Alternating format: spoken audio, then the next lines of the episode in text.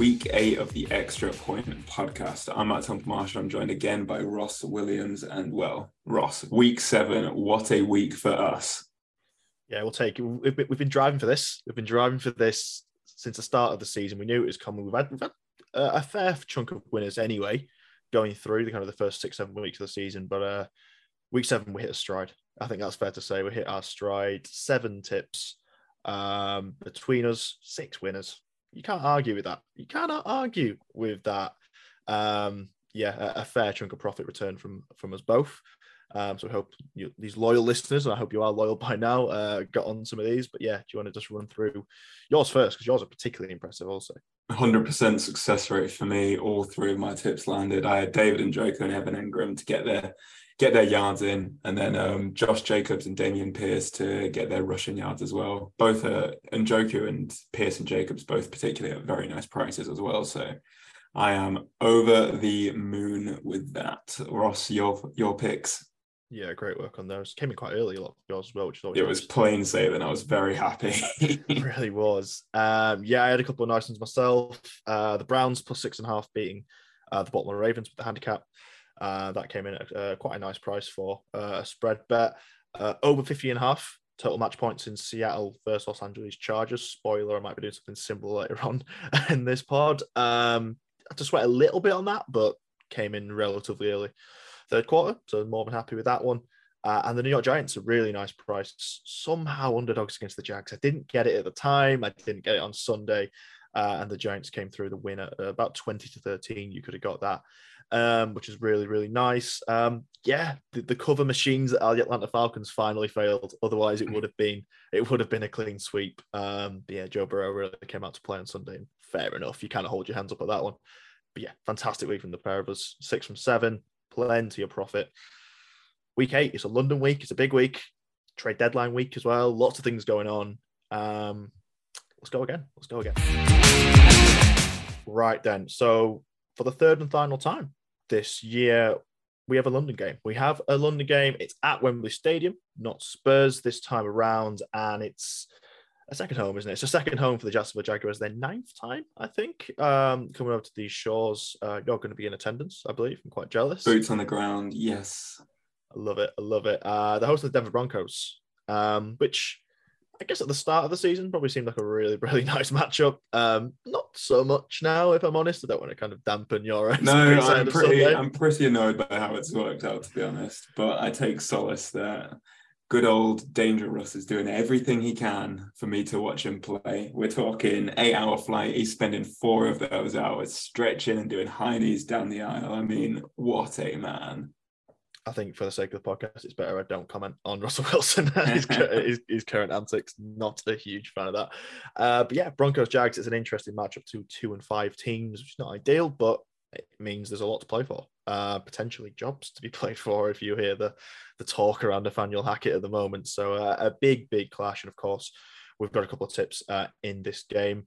Um, kind of similar, so I'll let you kick off, and I'll just kind of jump on the back of yours. Yeah, yeah, definitely. I've got um, backing two Jags players together. Travis Etienne over 69 and a half rushing yards combined with I'm going again on Evan Engram over 29 and a half. You can pair both of those together for 13 for five. Really is the Travis Etienne story. James Robinson is out of town. And I mean, Etienne was trending towards that way anyway, being the true bell cow there. And I mean, it's just official now. He's James Robinson is a jet. A very late pick compensation for that trade. But I mean, happy days for Travis Etienne. he has looked amazing last week. Career totals. He had 14 carries, 114 yards and his first NFL touchdown as well. Plus, he scampered in the two point conversion straight after, and he looked on track to score another touchdown as well, but he fumbled on the five yard line. But that's not going to dampen his stock at all. He is looking like the real deal over these last three weeks. He's averaged 90 rushing yards a game. And you look at who he's now competing with in that backfield. Obviously, James Robinson was poaching some rushes off him and just snapped in general. He he hasn't got that threat anymore. The backfield company, JaMycal Hasty, a former Niner, so I at least know him, and then Snoop Conner. I mean, these are not household names, not names in any way that they're not going to be on the field for much playing time at all. So I really like Etienne to get the rushing yards they need. Like I say, 90 yards over the last three. He only needs 69 and a half. So yeah, happy days for me. Yeah, yeah, it makes a lot of sense. Uh, surprised Evan Engram's line is as low as it is again. Uh, really, really surprised on that one. I think it's good value, and yeah, Travis Etienne, uh, I'm also on board. I've got him to score a touchdown. Simple and straightforward as that. Uh, he's plus money still uh, to score a touchdown in this game. He's going to get the reps, isn't he? For the reasons you've just said. Robinson's out of town. It's pretty much just him now. Um, 14 carries last week, 10 carries the previous two weeks. I'd imagine that's going to be nearer 20 this week, uh, if not even a little bit higher than that. Uh, I'm not a huge fan usually of tipping touchdowns, although I'm doing it twice this week as it happens. Um, but it just makes an awful lot of sense. And by the way, literally as we're recording just now, Russell Wilson is starting. By the way, Get it. just just saw that pop through, just come through. So breaking news on the podcast: Russell Wilson yes. will start. Uh, doesn't change an awful lot about these tips though. Um, yeah, I don't love t- tipping touchdowns sometimes, but this one just makes too much sense. And you look at the matchup as well. The Broncos, because they're two and five, but the defense is good. It's, it's a strong defense, but particularly against the pass, it's a very, very good secondary. I think Doug Pederson's too clever to kind of try and fight fire with fire and let Trevor Lawrence kind of go aerial on them. It doesn't make a lot of sense to do that. They've got to go with the ground. It's their best opportunity to score points because the Broncos just don't give up touchdowns the air. I think it's three all season or something. They don't. It doesn't happen. Um, but the only way you can score on them is on the ground. Travis Etienne, it's his time to shine. Travis Etienne touchdown for me. Exactly, and that plays into why I'm backing Evan Engram for his again low yardage total. I backed him last week for a winner, and he I think got 50 yards last week.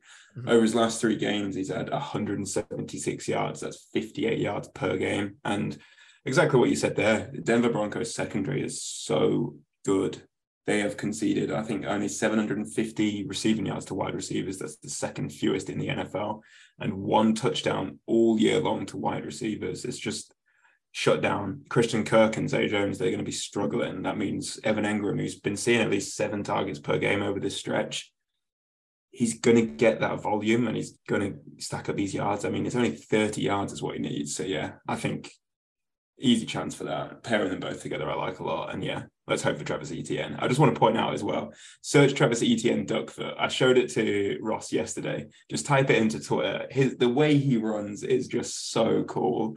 The change of direction that he can get is electric. He's so fast. Yeah, I am excited to watch this man play. Yeah, it was a bit of a strange draft pick at the time, wasn't it? They picked him up 25th. I think it was their second or third pick in the first round a couple of years ago. Seemed just like a bonus pick, really, but they saw the talent. They rode it last year. He was injured all his rookie year. They've really kept the faith in him. And I think, especially with the Robinson move this week, it's the ultimate example. They have a lot of faith in this guy, and I think he'll deliver. Right, on to the rest of our tips and Tennessee Titans at Houston Texans. We chatted about this very briefly beforehand. I mean, this is just going to be about a couple, maybe five minutes of just Derrick Henry talk and nothing else. Ross, I'll let you lead off.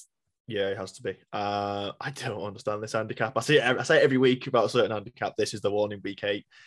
Titans favored by less than a field goal against the Texans. The Texans are 16th in the AFC. The Titans are third by the way, the third in the AFC, just out of nowhere. Um, they, just, they, they, just tend to do that. Uh, the Tennessee Titans, uh, Mike Vrabel's got a very good team there, and it's led by Derrick Henry. Of course, it is King Henry as he's known. He absolutely owns the Houston Texans. Um, there's a habit of this in the AFC South. T.Y. Hilton, the former Colts receiver, used to own the Houston Texans, uh, particularly in their own building from a, a, receiving perspective. But on the ground, it's very much Derrick Henry's house, really. Uh, I'm not even sure what they call it anymore. Uh, uh, NRG Stadium. It was the NRG. It, might it was that. Yeah.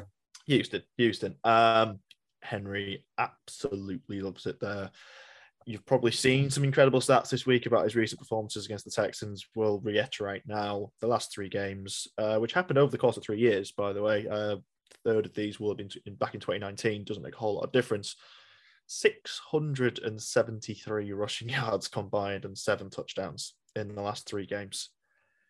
I'll just let give that a moment to just kind of sink in. Um, Absolute the menace. The most recent of those was a 250 yard game. Um, it's absurd, really. It's absolutely absurd. I found a wonderful stat earlier on today. I looked at it and Henry's got over a thousand yards against the Texans all told through 10 games, which is madness in itself. Uh, I kind of went through the archives and found what is actually the record for a running back against a certain team. Um, and it's way higher due to longevity back in the day. But Walter Payton, the great Walter Payton, uh, holds the record. He has upwards of 2,400 yards against the Packers, which is pretty insane. Uh, but that happened over 24 games. Obviously, they played a lot more games back in the day. Incredibly, the exact same average per game, 103.5 yards. That's what Walter Payton had for that record against the Packers. That's the pace that Henry's on against the Texans. He's not going to play 24 games against the Texans in his career, but it just showed the level of which he absolutely owned this franchise. He's going to score points. He's going to get yards. Titans minus two and a half is absolutely crazy. Would you not agree? Yeah, I love it. And obviously, you take Henry's dominance, but on the flip side, you look at the Houston Texans and how poor they are this is the worst rushing defense in the league. We just saw Josh Jacobs go ridiculous against them. I mean, 20 rushes, 143 yards, three touchdowns. They're conceding an average of 135 yards per game to the to the position, alongside one nine touchdowns on the year. It's just a, a poor, poor team. Henry, he had a slow start to the season, but he's really ramped up now. Last three games, he's had 100, 100 yard games in every single game. He's looking like the player that we all know. Five touchdowns on the year, 14 red zone carries, five of them with goal to go, well inside the five yard line. It's all about the Derrick Henry show. Like you say, they're going to run up the score. It's going to be positive game script. He gets more rushes, more yards, more touchdowns. I'm tipping Derrick Henry to get a brace. To be honest, it's hard to find value with Henry. He's to have over 100 rushing yards. He's like less than evens for that, which I mean you can understand. We've we've yeah laid out all these stats. And There's a reason for it. He's yeah. that great, exactly. But I love the brace at 11 to 4, which I think is good value. It's a low price for a brace, but it's just the player he is. We talk about how he owns this franchise and everything's swinging the Titans' way. The momentum's with this franchise. Texans are on the way down. It looks like it could be a fire sale in terms of trading players off of their team. Yeah, give me this Henry brace. Yeah, I completely agree won't be an official tip, but I mean, seeing as we're both talking about the exact same thing the same game, wouldn't hurt to kind of double those up either with the brace and of course Titans minus two and a half because I can't see the Texans keeping pace. I really can't. As you say, I mean, talked about Walter Payton. Josh Jacobs looked like Walter Payton against that defense last week. It was uh, pretty ludicrous what he was able to do. Exactly. Weird, weird times, man, with with Houston. Ross, we're on to a quarterback change for your team. Matt Ryan out, and it's time for Sam Ellinger. Ellinger, Ellinger, who knows? We'll find out on Sunday. We will find out on Sunday. I'm not even sure myself. I think it's Ellinger, but we'll go with it. Um, going nowhere near the result in this game. Of course, the Colts are favoured, which is interesting to say Surprising. the very least. Yeah, Colts are minus three against the Commanders. Uh, the first time we've been in the nine o'clock window, it's the eight o'clock window uh, this week, in fact, due to time difference. But uh, yeah, it's the first time we've been in that slot, the evening slot, um, this season. And I mean, oh, it, it's, it's Taylor Heinicke versus Sam Ehlinger is what it is. Uh, pretty remarkable. But yeah, for the context, of course, Matt Ryan played these first seven weeks, just looked a shadow of himself. Uh, if we're being brutally honest, just making poor throws, poor decisions. Um, and more to the point, because the offensive line has been the real issue. Uh, Matt Ryan's obviously had all the attention this week, but the fact of the matter is the Colts cannot put the same five guys out every week uh, to perform consistently, despite the fact there's an awful lot of money tied in to that offensive line. It's been really, really poor. Matt Ryan's been a sitting duck, really. He's been sacked 24 times. He had 11 fumbles on the year. He's pretty much on pace with Justin Fields in both of those categories. He's been hammered all year for the Bears. There's almost an element of this because he does have a shoulder separation as well, um, but it's not the ultimate reason why he's been benched there's almost a self-preservation angle to this where Matt Ryan is 37 38. He's getting towards the back end of his career. He's probably sacrificed quite a bit to come to the Colts this season. He is as a sitting duck. He's going to get hammered. He's going to pick up more injuries. It's as simple as that. Um, so they've made the call. The injury kind of given the perfect foil to do it. Sam Ehlinger comes in and he gives a little bit of a value play, I think, in this game. It's not one you're going to go heavy on by any means, but you can get four to one for a Sam Ehlinger touchdown, which for those without any context, you'll think, what? Why on earth would you? Why on earth would you tip that? Because you don't really know what Sam Ehlinger is. Um, what he is is probably the perfect, the perfect option right now because of how bad the offensive line's playing. Because what he is is is a, is a limited quarterback in terms of his arm, but he can get outside the pocket. He is pretty nimble in terms of getting out of the pocket. He's only six one. Good scramble. He's six one. Matt Ryan six five. It's he's a bit it's a bit short. He's more in the kind of Jalen Hurts, Russell Wilson kind of build. Um, and he scored 33 touchdowns in college for the Texas Longhorns, which a lot of people are not aware of. He's had, had over 500 carries in college. Um, the stats are pretty damning for the Colts offensive line. 33% of the time that a quarterback is dropping back, he's feeling pressure. Literally a third of dropbacks. It's I think it's 33.6. Uh, How's that yeah, happened? The Colts offensive line was famed as one of the best in the league. complete a complete drop off. It really is. I mean, I talked about the trade deadline. Maybe we see some moves. I don't know. Um, but yeah, literally a third of his dropbacks, he's feeling pressure. In his first NFL start at home, he's had criticism about the strength of his arm anyway. So I don't think Sam Ehlinger is going to use his arm to get out of those situations. He's going to go to the outside. He's going to try and run. Uh, he scored one in preseason. He broke one off, a nice 20, 30 yarder.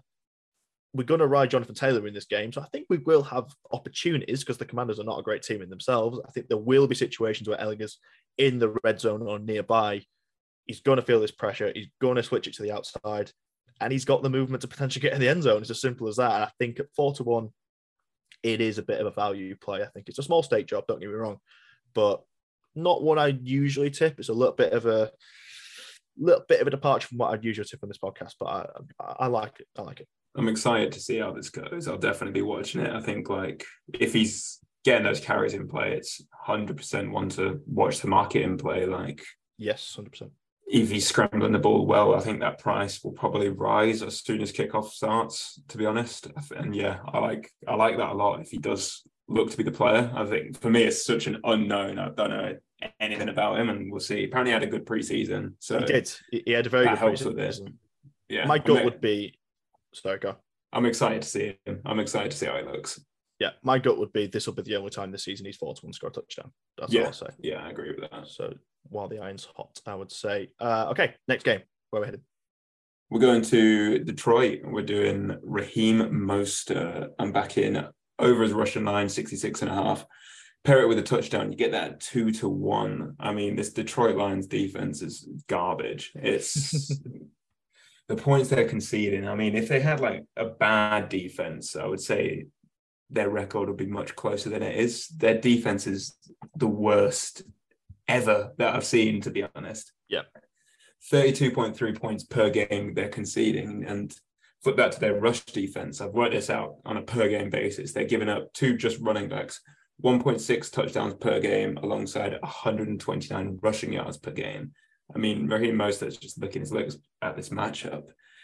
Over the last four weeks, he's really asserted himself as Miami's bell cow. He is that number one. He had a weird start to the season with Chase Edmonds coming in and competing for that role. And you might look and question his production over that start of the season where he was fighting for the opportunity. They faced four of the top 10 rushing defenses in the NFL throughout their first five games. So the opportunity he's got now against the Lions, I love it. Over his last four games, he's had 15, ca- he's averaging 15 carries a game and 75 rushing yards. His speed is just so electric. I've obviously got an affinity with him from his Niners days, but it's not influencing his pick at all. He's just that man. He looks a perfect fit in this Miami offense, which is just speed, speed, speed. You got Waddle, Hill, Waddle, Hill, and Mostert all just moving the chains like mad.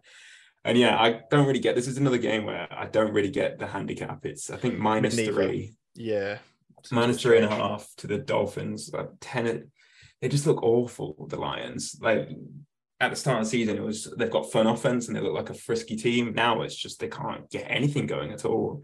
D'Andre Swift should be back, so that might help benefit them there. But this is a game where I can see Miami dominating the ball, asserting a pretty healthy lead, and that's just going to lead to more rushes, positive game script, more opportunity for Mostert to stack up those yards, and ultimately get a touchdown.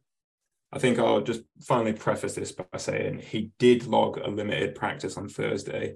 He has been dealing with a knee injury over these past couple of weeks, which hasn't hindered him at all. I think this likely scenario is is just a a maintenance that he's having a limited practice, basically, just to Yeah. try and give him a bit of leeway. But do check his game status before Sunday just to make sure. But I really like Mostert here. I think there's real value in the touchdown too. Yeah, makes a lot of sense. I agree in the handicap as well. It was probably my de facto like unofficial fifth pick this week. If I'm honest, like I kind of narrowed it down to these four, but that would have been the one. Um, and yeah, most I, I think they win this game quite comfortably. I think most of it be involved quite quite heavily, as you say. And I think if they take a lead in this game, which you'd expect them to, because the Lions' defense, because of all the noise as well recently, you, you don't want to put the ball into his hands more than you have to. Really, you might yeah, as well run the ball while you you might as well run the ball while you can. You don't want to put Tua Tagovailoa in harm's way any more than you want to. It's as simple as that, isn't it? Exactly. Right, next pick for you, Ross. We are saying Seahawks to hit that over once again.